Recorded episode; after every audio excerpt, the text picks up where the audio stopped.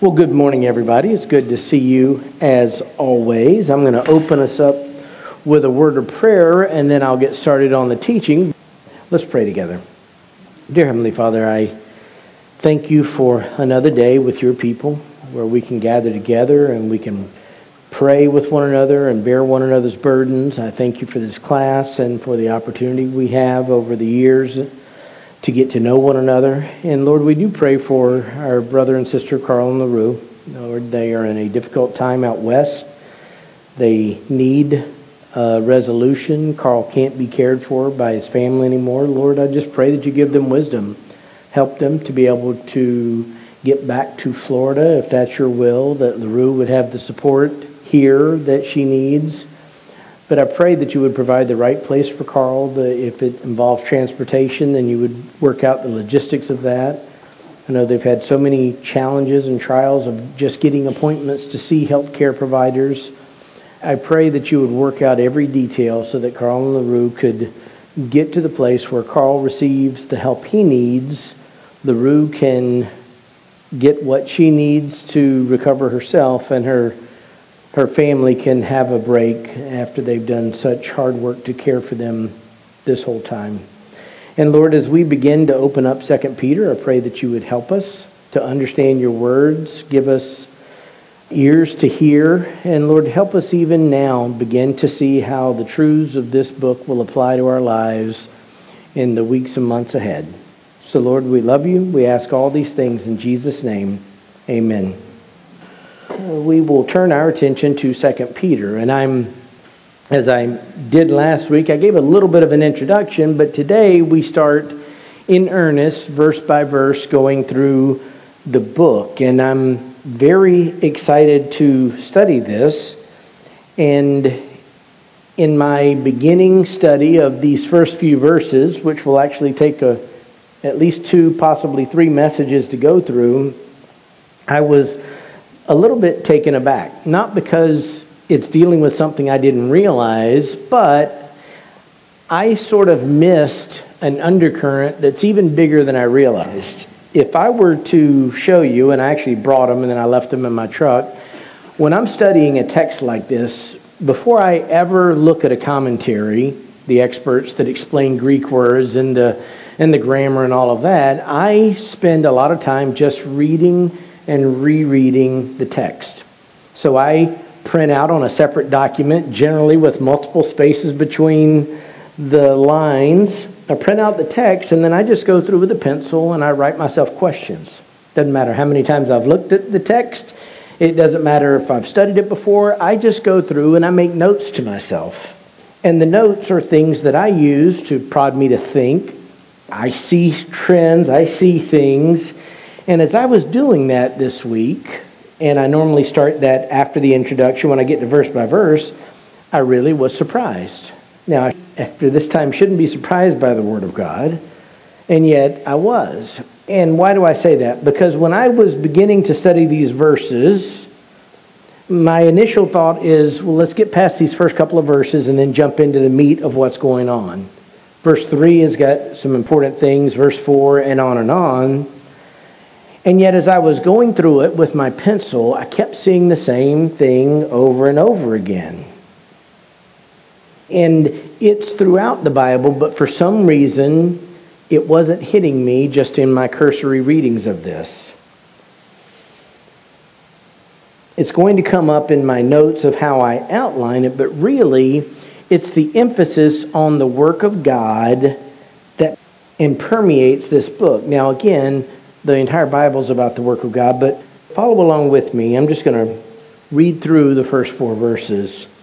Simon Peter, a bondservant and apostle of Jesus Christ, to those who have received a faith of the same kind of ours, by the righteousness of our God and Savior Jesus Christ.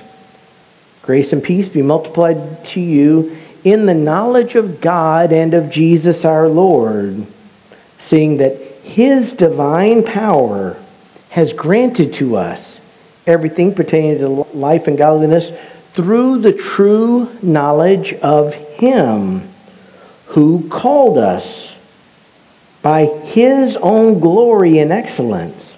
For by these he has granted to us his precious and magnificent promises, so that by them you may become partakers of the divine nature, having escaped the corruption that is in the world by lust.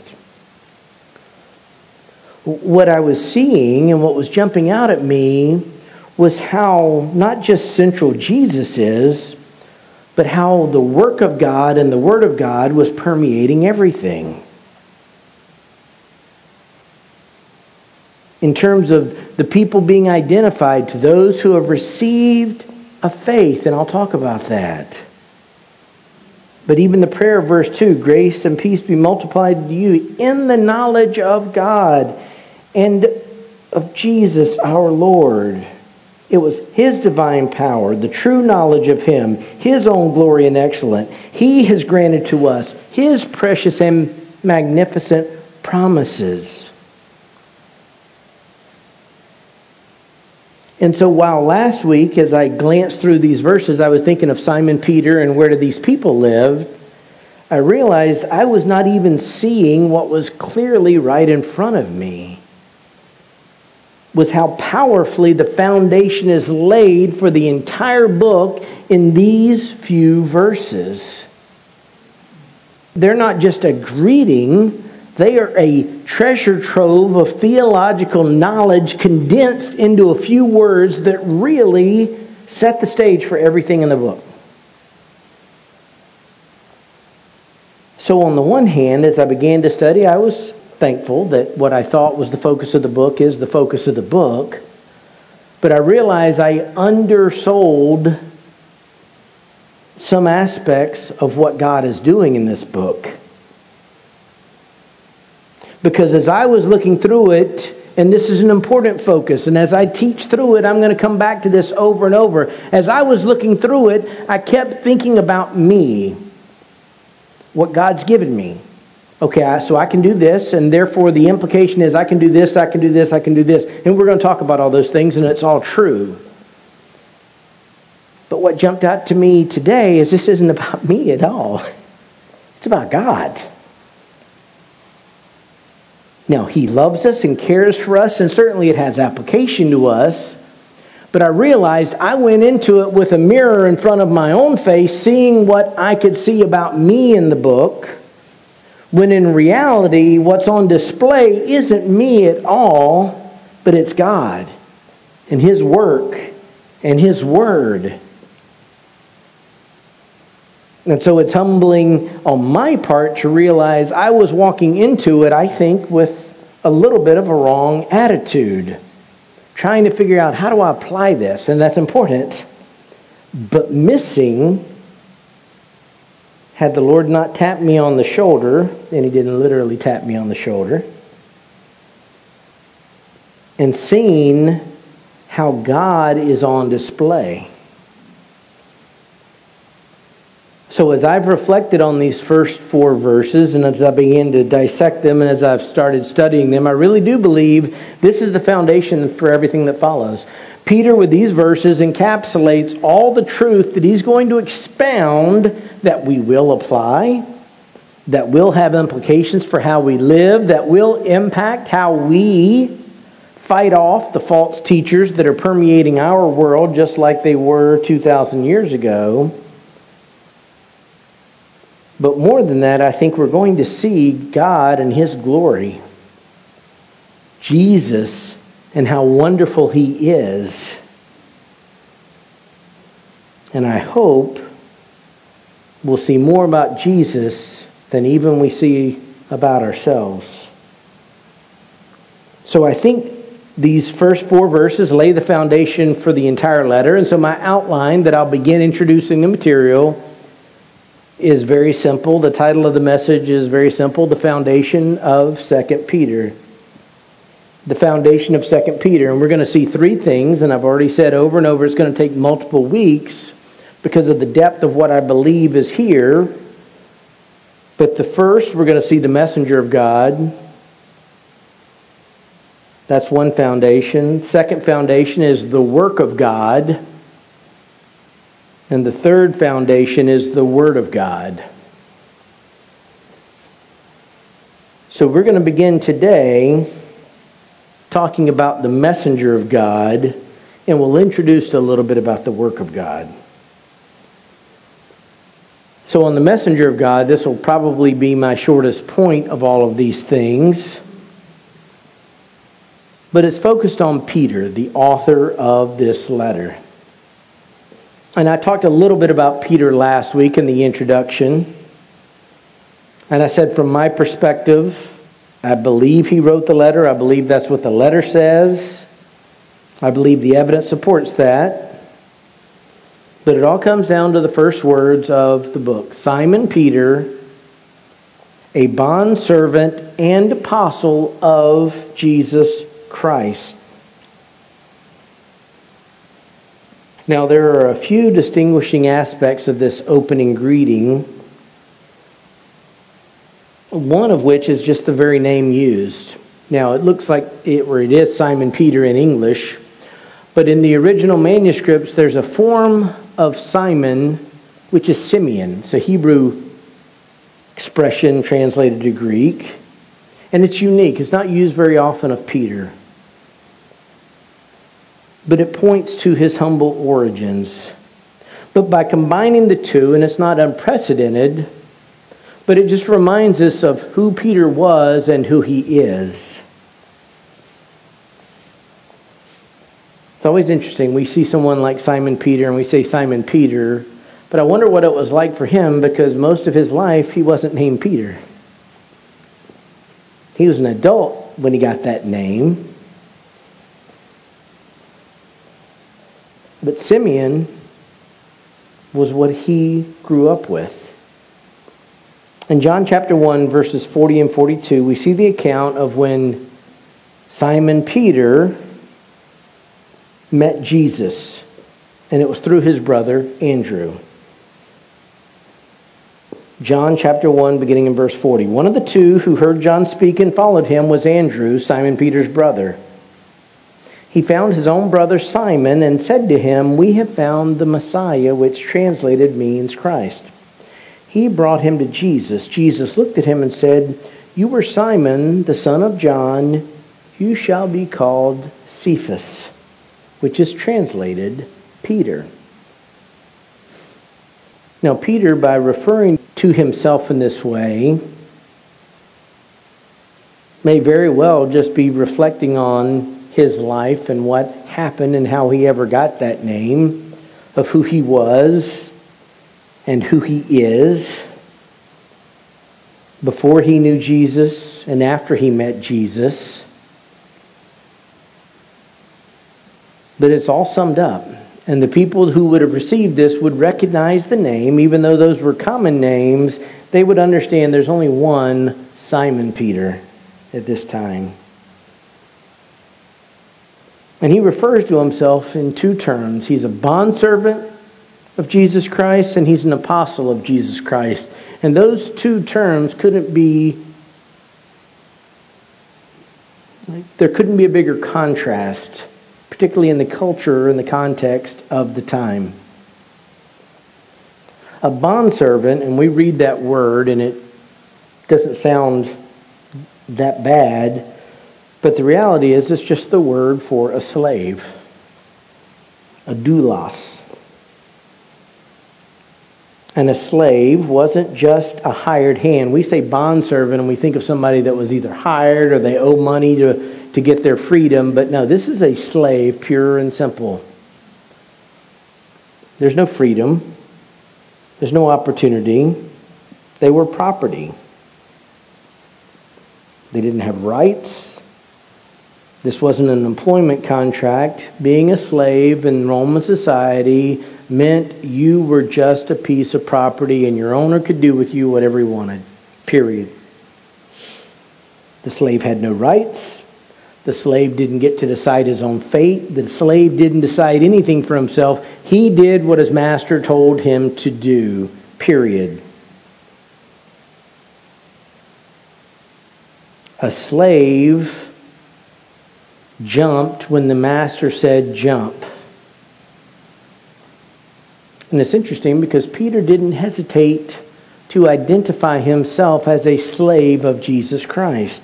Whereas this would have been a demeaning and derogatory term for any Roman citizen to have become a slave, Peter had no problem identifying himself because he understood he no longer was his own. He was a slave of Jesus Christ. He was purchased by Jesus. He also had no freedom to do whatever he wanted to do. He belonged to his master, and his master, Jesus, set the standards and tone of his life.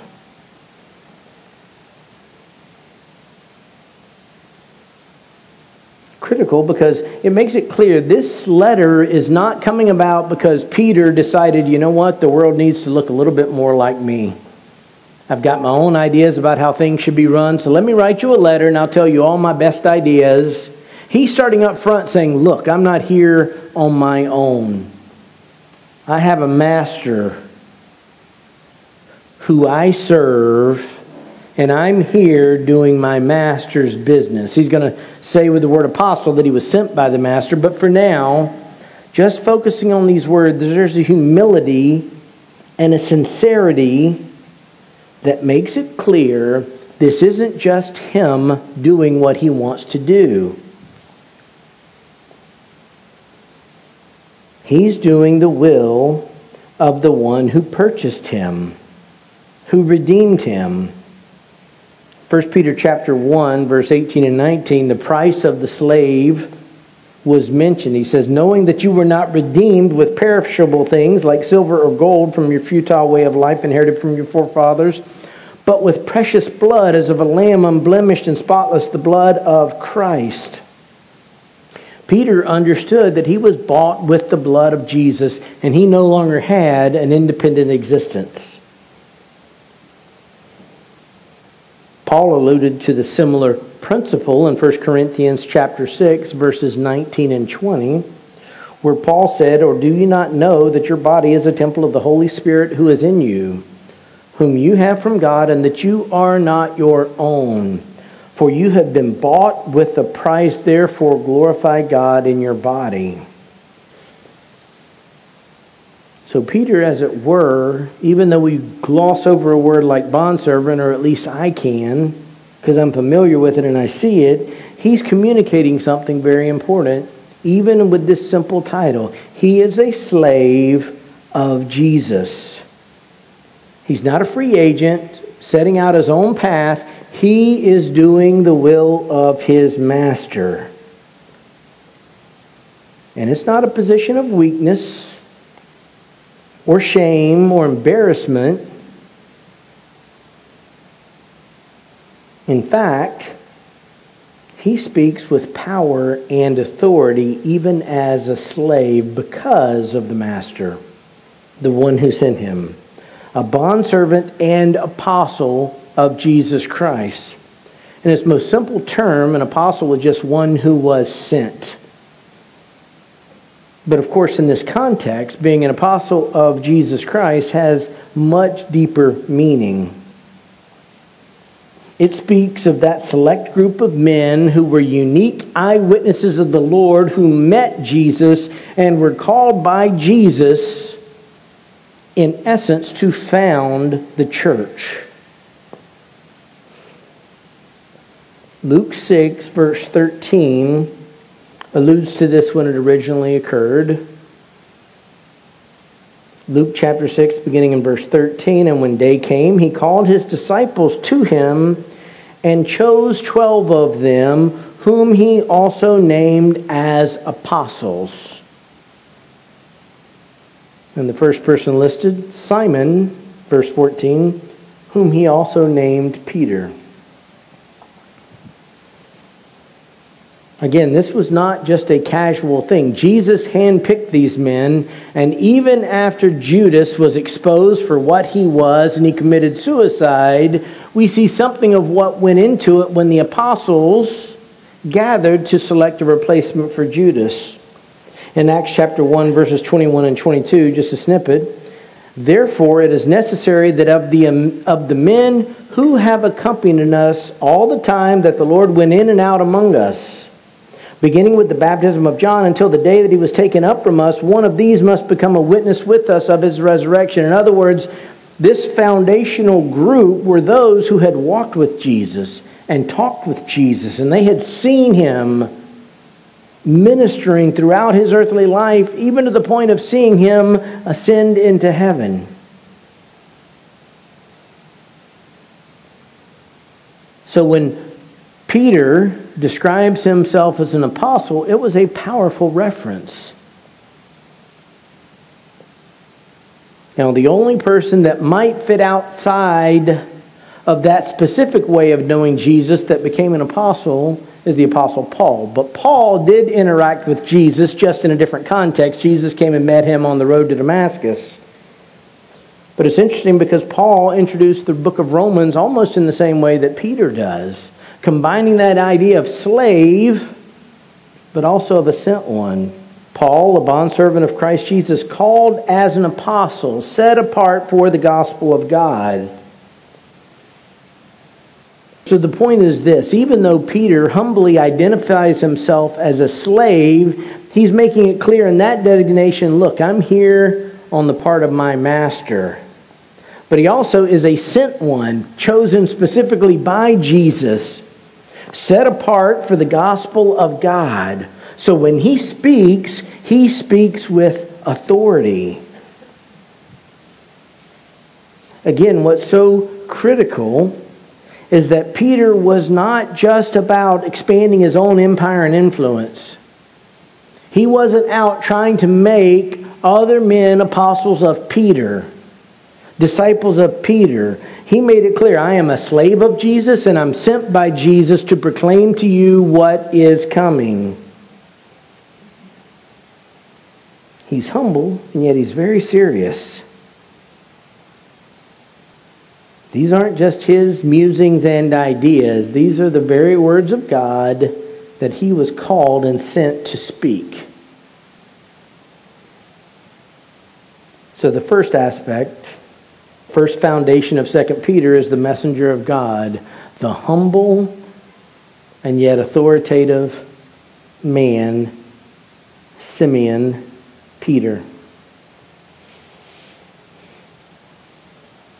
But the second part of the foundation of 2 Peter is this the work of God. The work of God. And this is going to take some time this is where I started getting bogged down in my study because I realized the words were jumping off the page at me of how this was about God. And as I studied and started thinking and digging a little bit deeper, it just kept jumping out at me more and more and more.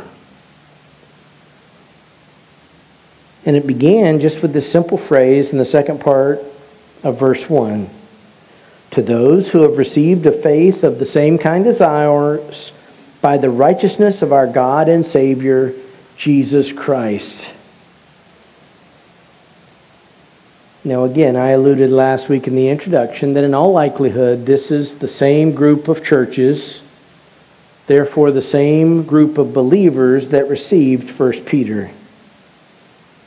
In 2 Peter 3 1, Peter says, this is now, beloved, the second letter I'm writing to you, in which I'm stirring up your sincere mind by way of reminder.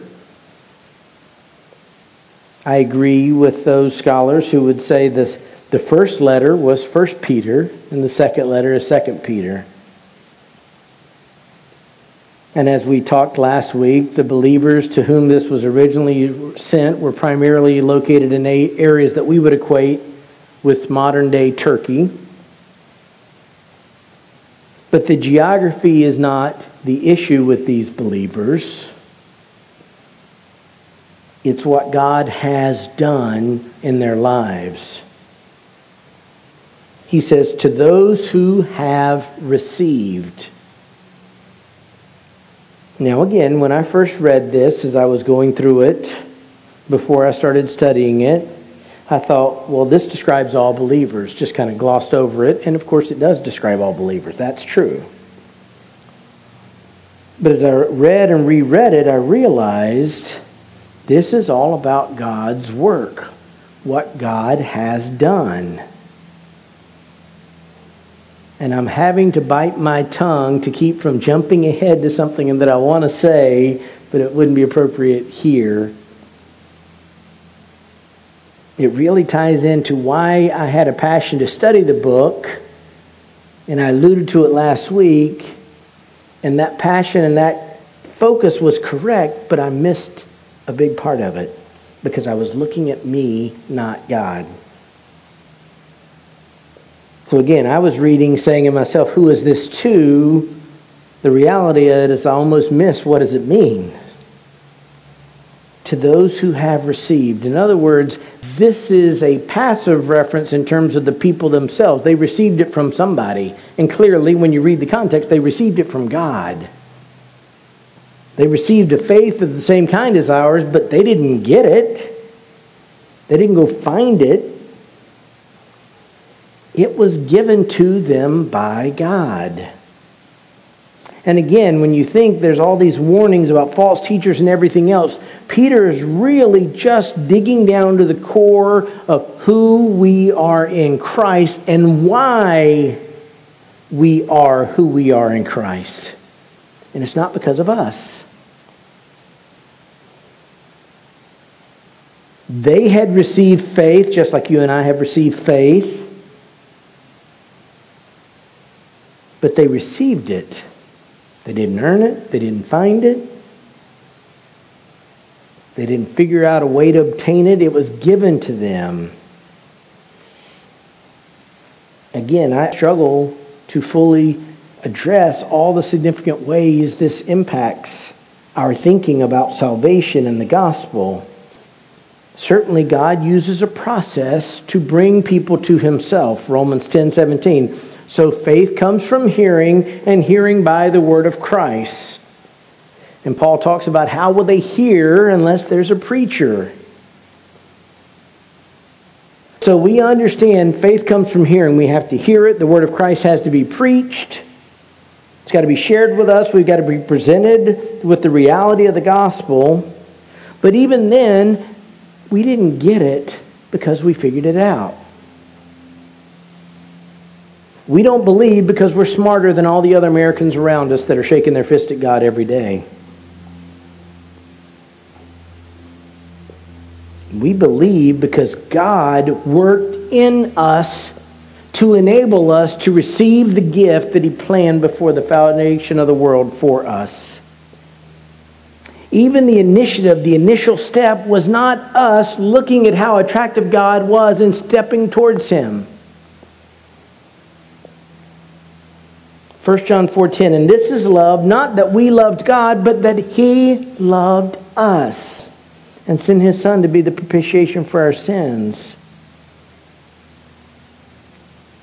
And because God loved us, he's the one that called us to himself. We'll talk about calling later, but he drew us to himself.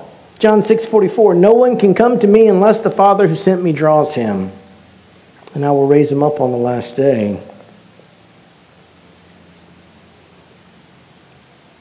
With the simple phrase of those to those who have received, he's really summing up what Paul said in Ephesians 2 8 and 9. For by grace you have been saved through faith, and that not of yourselves, it is the gift of God, not as a result of works, so that no one may boast. To those who have received a faith, before he even gets into the application, before the warnings about false teachers, before the reminders and the stirring up, it's just identifying them as those whom God has given a tremendous gift. He goes on, he says, To those who have received a faith of the same kind as ours. And there's comfort even wrapped up in this. We've been given a gift from God. And Peter is trying to encourage them as to the nature of that gift.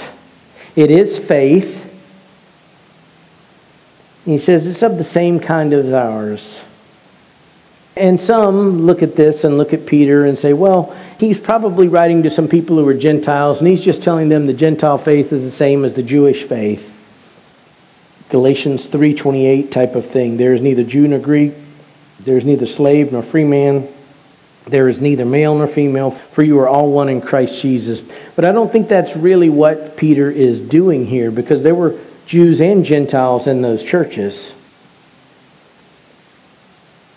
This wasn't a letter written only to Gentiles. It was written to a blended church that would have likely had Jewish believers and Gentile believers. I think what Peter is doing is encouraging the hearers for the road ahead. He's going to call them to stand firm in the truth. He's going to tell them they have all the tools they need to stand in the truth. But I think he's making it clear to them that even though he's an apostle, he doesn't have something that they don't have. Again, being an apostle was a big deal. People knew who the apostles were. They were towering giants, Acts 2:42. They were continuing talking about the early church. They were continually devoting themselves to the apostles' teaching and to fellowship, to the breaking of bread and to prayer. In other words, the apostles were front and center of the early church. They were speaking, everybody was looking. And their teaching clearly was equal to Scripture. Later in this book, in 2 Peter chapter 3, I read verse 1, but I'll read verses 1 and 2. This is now, beloved, the second letter I'm writing to you, in which I am stirring up your sincere mind by way of reminder that you should remember the words spoken beforehand by the holy prophets and the commandment of the Lord and Savior spoken by your apostles. In other words, God was using them to write Scripture, to speak Scripture. When they spoke, they were speaking the commandment of the Lord. And Peter is telling them, I'm an apostle and I'm speaking to you, but God gave you the same thing He gave me. Your faith is not a lesser faith just because I'm an apostle. I have a different role than you. I'm going to encourage you. I'm going to strengthen you. I'm going to say all these things to you. But understand this what God gave you is every bit as precious as what God gave me. The work He did in us as apostles, He did in you. The salvation that we have, that we preach to others, you have that too the security in Christ, the security in the promises of God that we have as apostles, you receive the exact same faith. We may have different roles in the body of Christ, but everything that we have as apostles, you have. We have Jesus, you have Jesus. At the cross, again, not minimizing distinction, God has given the church its leadership, its leadership structure. Yet the reality is, God doesn't have different levels of faith. The faith that He gifts to Pastor Steve is the faith that He gifted to the lowliest, most humble servant at Lakeside. At the cross, all believers are equal. We're equally loved by God. We're equally forgiven by God. We're equally given His Spirit to dwell in us. We're equally given His Word to sustain us. Years ago at Lakeside, I still remember it very clearly. There was a gentleman. He was probably older than me, but he was one of those individuals that had lived a hard life. So he might have been my age or he might have been 112. It's hard to tell. But I remember him coming up to me and he was asking me to pray. Okay, well, I, I will always pray for somebody. But he wanted me to pray because he thought God would listen to me and he wouldn't listen to him. And I tried to explain to him, but in his mind, I was a pastor as though in his mind I had some special access to God. And I realized pretty quickly I didn't need to rebuke or correct him. I told him he could do the same thing that he was asking me to do, but then I prayed for him and I kept praying for him. But I think his simple but wrong view, if we're not careful, can permeate our mind. Well, John MacArthur's got a different faith than I do. Or Steve Kreloff, well, he's been doing this a long time. He's got a different faith. Or, or, and pick a name. Understand this. You and I have received a faith of the same kind as any other saint in the kingdom. So we're going to come back to this. I'm out of time for the day. I'm excited for this study. Given how long it's taken me to get through verse 1, I'm guessing we'll be in this for the next six or seven years. But um, maybe I'll go faster once we get past this next few weeks. But let me close our time in prayer. Dear Heavenly Father, I am amazed and overwhelmed at the gift you've given me in my salvation in Jesus Christ. Lord, in my limitations, I pray that people have heard from your word and begin to think on how precious the faith you've given them.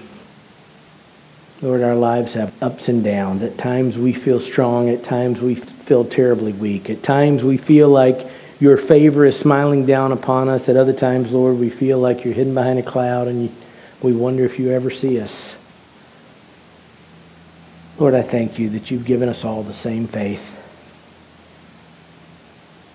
It's because of Jesus, because of his righteousness, because of his death on behalf of sinners like us. But Lord, thank you for your gift.